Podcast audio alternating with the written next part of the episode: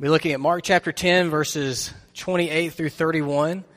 And as you're finding it, to prepare ourselves and get us in the right mindset for this passage, I want you to consider a question.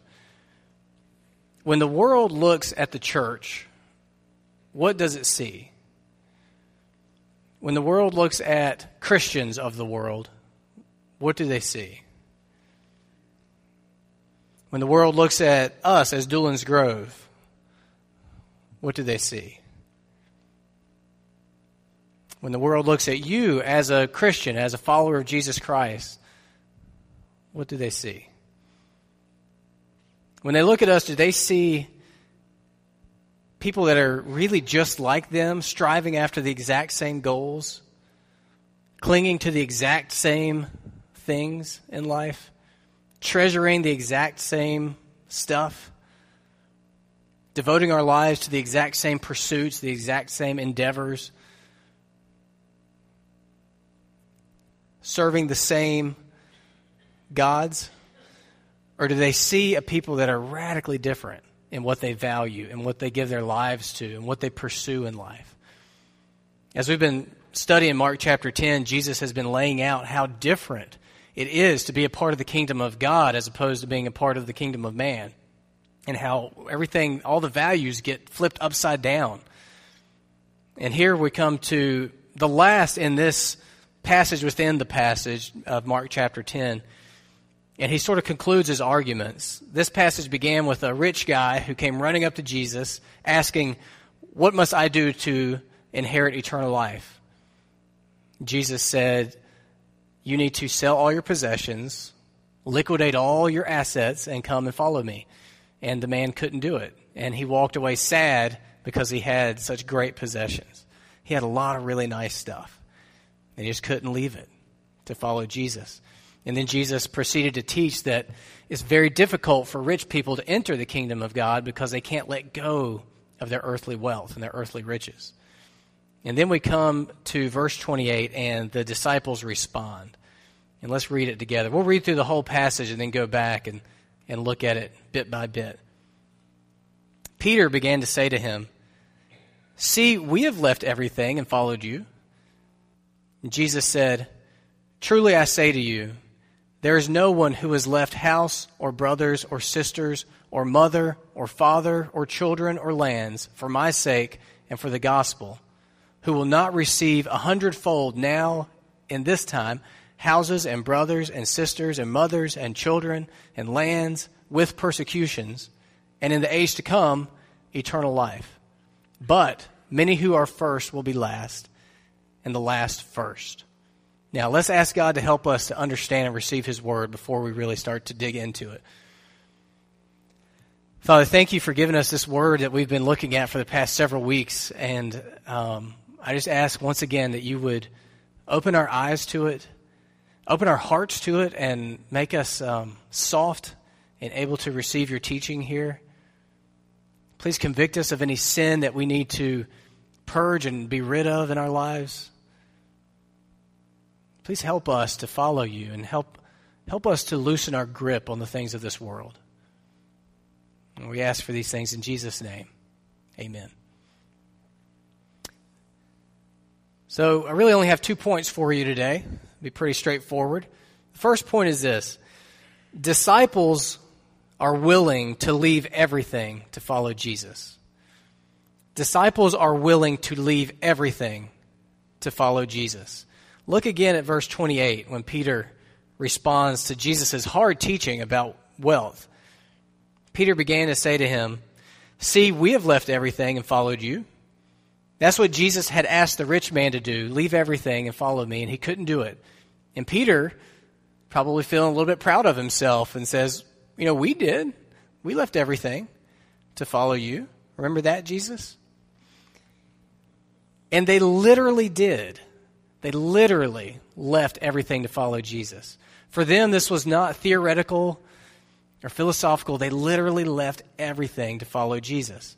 In the beginning of Mark, we saw Simon, who is Peter here, he's known by both names, and his brother Andrew left their fishing nets. They just rowed to shore, and they just left it all, their boats and their nets and whatever fish they had caught, and they literally, physically, geographically followed Jesus. We also read that James and John, brothers, left their father and their family fishing business to go and follow Jesus. They were maybe a little bit more successful fishermen. They had servants helping them. They left all of that, including their father, to follow Jesus. A little bit later in Mark, we saw Levi, a tax collector, just gets up and leaves his tax booth, his tax business, and literally leaves it all and follows Jesus. So they had done it. Now, Jesus asked the rich man to liquidate all of his assets and come and follow him. And Jesus' original disciples left everything to come and follow him. So the question we have to ask ourselves is, does that mean that we have to leave everything to follow Jesus? Do we, American Christians now, centuries later, still have to leave everything to follow Jesus? Do you have to quit your job and walk away from it to follow Jesus? Do you have to just walk away from your home, from your 401k, from your vehicles, from your baseball card collections, whatever, and your families to follow Jesus today? I want you to actually think about it for a minute.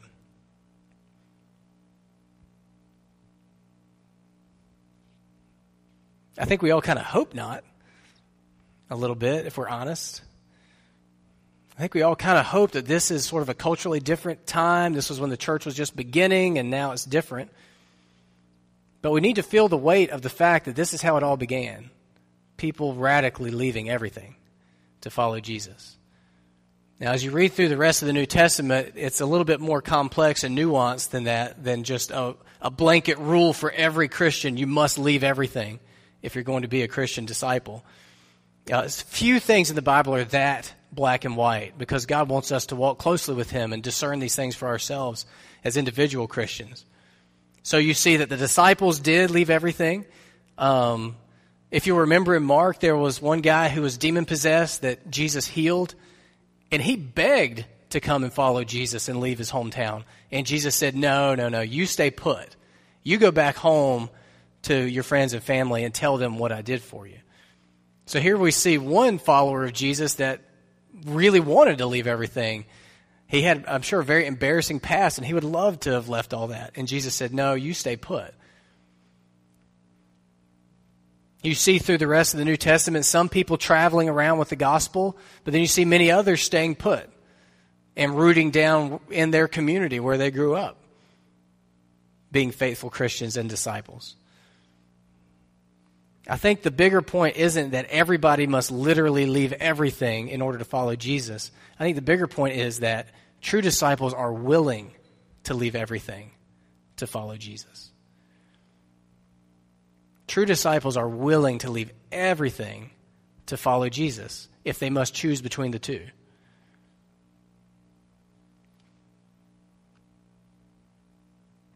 Listen to Matthew chapter 10, verses 37 through 39. Jesus was teaching, and he says, "Whoever loves father or mother more than me is not worthy of me. And whoever loves son or daughter more than me is not worthy of me. And whoever does not take his cross and follow me is not worthy of me. Whoever finds his life will lose it, and whoever loses his life for my sake will find it." Often in American Christianity, we tend to treat Jesus like the ketchup on the plate. It's nice to have, and you can dip your other foods in it, but it's really not the central thing, not the essential thing. You know, it's nice to have some Christianity in your life. It's nice to go to church from time to time, and maybe even dip the other parts of our life in Christianity a little bit and add a little bit more niceness, a little bit more morality to it.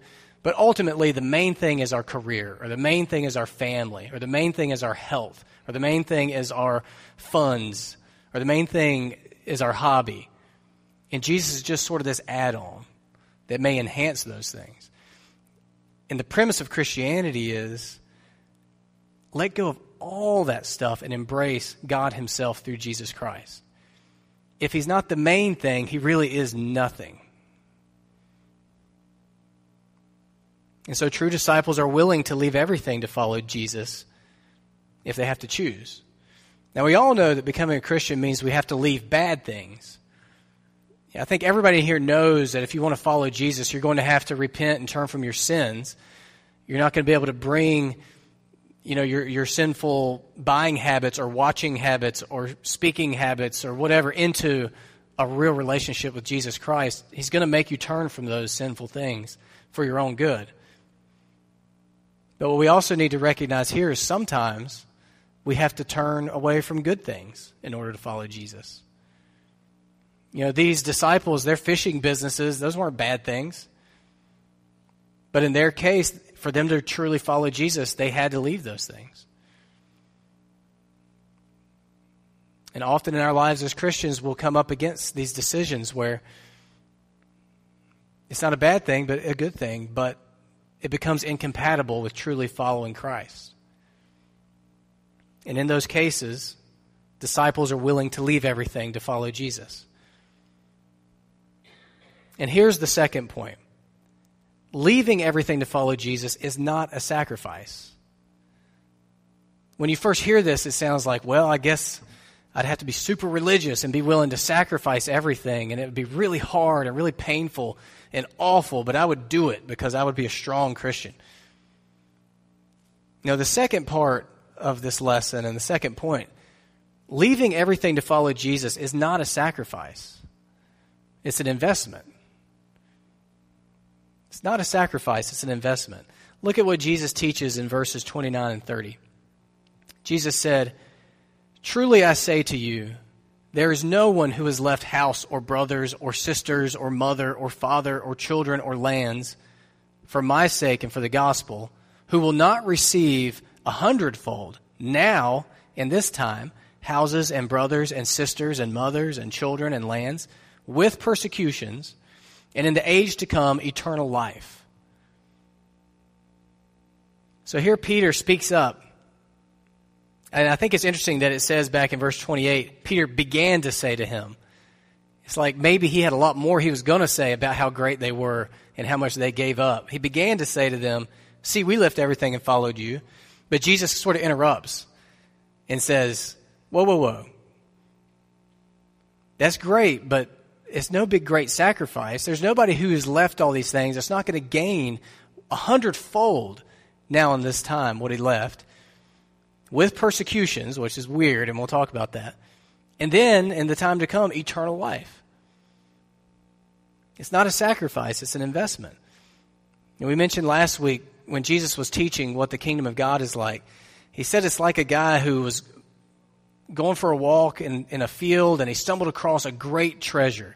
Just an immense wealth was in this field. I'm picturing like a pirate's chest full of gold and jewels and rubies. And so he immediately covers it back up and goes home and sells everything he has to gain enough money to buy the field.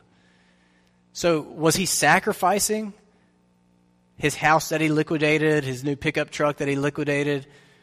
No, it wasn't sacrifice. It was an investment. He liquidated all that so he could go buy something immeasurably more valuable. That's what it's like to become a Christian. It's not you have all this valuable stuff and you just give it up reluctantly because you know it's the right thing to do, and then you go and you live as a Christian. I had all that, but this is right. This is what I'm supposed to do. I'm going to do it.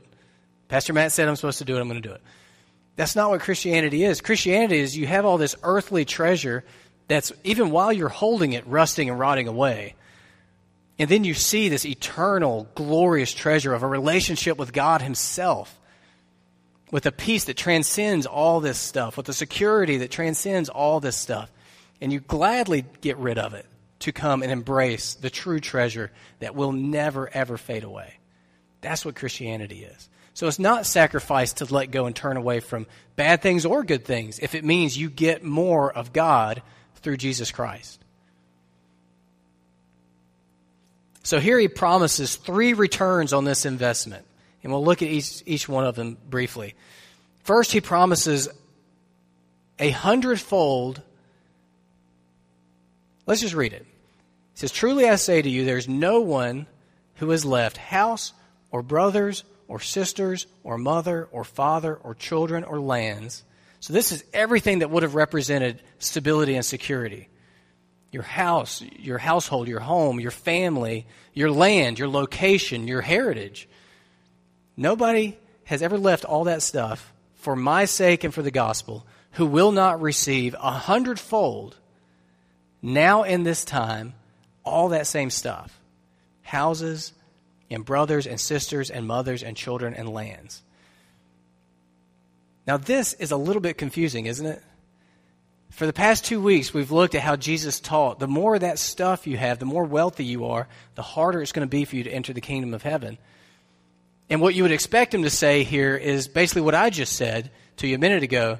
If you leave all that, it's okay because you're going to gain all this other stuff in eternity. But what he actually promises is if you leave all that now, you're going to gain 100-fold of all that now. In this time. So what in the world is he talking about? Is he just contradicting himself? He doesn't explain, which he does this to me as a preacher all the time. Difficult things that really, if we're honest, are hard to understand, and he just doesn't explain it, at least not in this text. But we have a few clues we can think about. For one, we know that these disciples that he just said this to never became super wealthy. Like Peter and his brother who left their fishing nets, we have no reason to think that they then inherited 100 times as many fishing nets in their lifetime. The other brothers who left their fishing business, we have no reason to think that they went back and had a 100 times more successful business. So I don't think we can jump to the conclusion that he means literally you're going to have 100 times whatever you leave. Another clue is the fact that the early church is not known for their great wealth. But what they are known for is their great and radical generosity. Now, I think there's something there to understand this. Consider Acts chapter 4, verses 32 through 37. Here's a description of the early church, right when it was getting started. It says, "Now the full number of those who believed were of one heart and soul, and no one said that any of the things that belonged to him was his own, but they had everything in common. There was not a needy person among them, for as many as were owners of lands or houses sold them and brought the proceeds of what was sold and laid it at the apostles' feet, and it was distributed to each as any had need." So what we do see in the church is that as the people begin to let go of their grip on their possessions, it begins to flow outward toward one another in generosity. So that in the early church, there was nobody that had any need. Maybe what he's referring to here is the multiplied provision of being a part of the church community. If someone has to leave their house because of their faith in Christ, they may find 100 homes opened up to them. You know, I was talking to a friend who lives over in Lumberton when all the flooding came, and I saw pictures on Facebook of the water level, the water line in their house, almost all of their first floor, and they lost almost everything. Their house was completely devastated and ruined. And I got in touch with him on Facebook to see what he needed, and he said, "It's amazing how people have poured out. And we have a place to stay. We have everything we lost already restored and recovered in the gifts of generous people." He was like, "I can honestly say we actually don't need anything. You might want to go look for somebody else, but we have had everything provided for us through the generosity of," and in their case, it was their parents' church back here in the Charlotte area. So it may be that what he means is disciples who have to leave their houses to follow him may find 100-fold houses opened up to them through the generosity of the church. This is the idea behind the Deacons Fund, by the way. And when you give to the Deacons Fund, the deacons then use that to distribute according to need as is needed. And it's very active, and I really appreciate y'all's generosity toward it. We use it often. In fact, we were working on helping someone this morning with it. It may be that what he has in mind is that when people leave their biological family for the sake of the gospel, that they'll find 100-fold family in the church. And some of you were here a few years ago when a young lady from our neighborhood came to Christ, and she was from China, and in academic circles where atheism was the accepted religion. And for her, coming to Christ really meant a disconnect from the family and the community that she once was more of a part. And I think and I hope that she can say she was welcomed into a 100-fold family in the church. It may mean that if you have to leave your land, your location, you'll find 100 lands waiting for you. I've heard it expressed, and maybe you felt this way, a fear that if you surrender fully to God, that he's going to make you go to Africa as a missionary. Like if in response to this sermon, if you come forward and say, okay, God, I'm not going to hold anything back.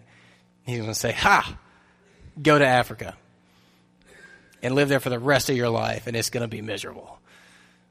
There's this fear we have that he's going to do something like that. But I promise you, if you ever get to know missionaries that God has sent, they're not there begrudgingly.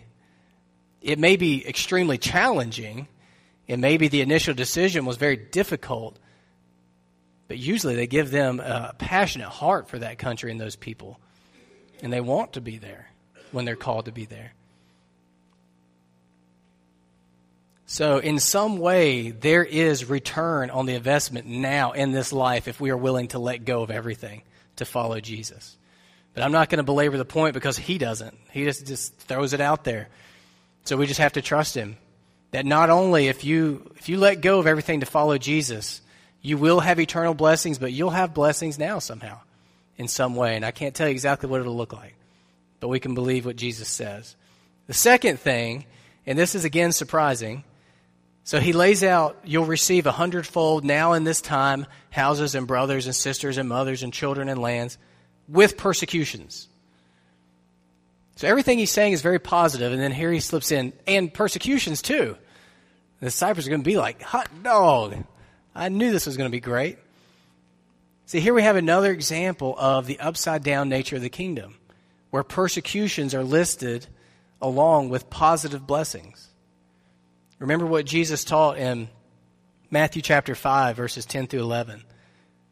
Blessed are those who are persecuted for righteousness' sake, for theirs is the kingdom of heaven. Blessed are you when others revile you and persecute you and utter all kinds of evil against you falsely on my account. Rejoice and be glad, for your reward is great in heaven, for so they persecuted the prophets who were before you. So as a Christian, even persecutions work for us. And we're promised persecutions too. I had like 8 scriptures about how persecutions are inevitable for disciples of Christ, but for the sake of time, I omitted them. But it's going to come. And it's good. In a weird kingdom way, it's good. Blessed are those who are persecuted, for theirs is the kingdom of God. So we have blessing in this time. We have persecution, which ends up being a blessing. And then finally, eternal life. With persecutions and in the age to come, eternal life. This is what the rich man wanted originally and couldn't have because he couldn't let go of his stuff. And I wonder if you can imagine this guy, assuming that he never did let go of his stuff, assuming that he died a non-Christian, an unbeliever with no hope. I can imagine him on his deathbed, surrounded by his Amazon Prime boxes, with his shiny pickup truck outside the window in his spotless dream house, wallowing in regret. The words of verse 21 echoing in his ears, "You lack one thing. Go, sell all that you have and give to the poor, and you will have treasure in heaven. And come and follow me." But he couldn't do it. He treasured these temporary things too much. Leaving everything to follow Jesus is not a sacrifice. It's a really, really wise investment. That's why verse 31 holds true. And we'll land here. But many who are first will be last, and the last first. Jesus repeats that phrase in slightly different variations 3 times during this whole section. I think what he means is many who are first in wealth here will be last in wealth here. Many among us who are first in possessions here will be last in possessions here. Many who are first in stability and security here will be last in stability and security here.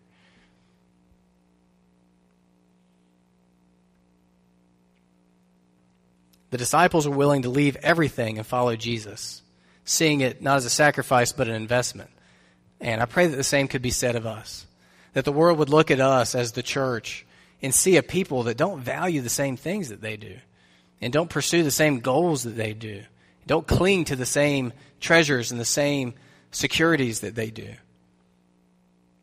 That they see a people who hold all earthly wealth loosely in order to follow Jesus. A people unmoved when earthly possessions are threatened. A people who don't hesitate to give when the opportunity arises. A people who are stable and secure beyond all earthly stability and security. You know, I've said many times this whole election that we just experienced this week offers so many opportunities for us as a church.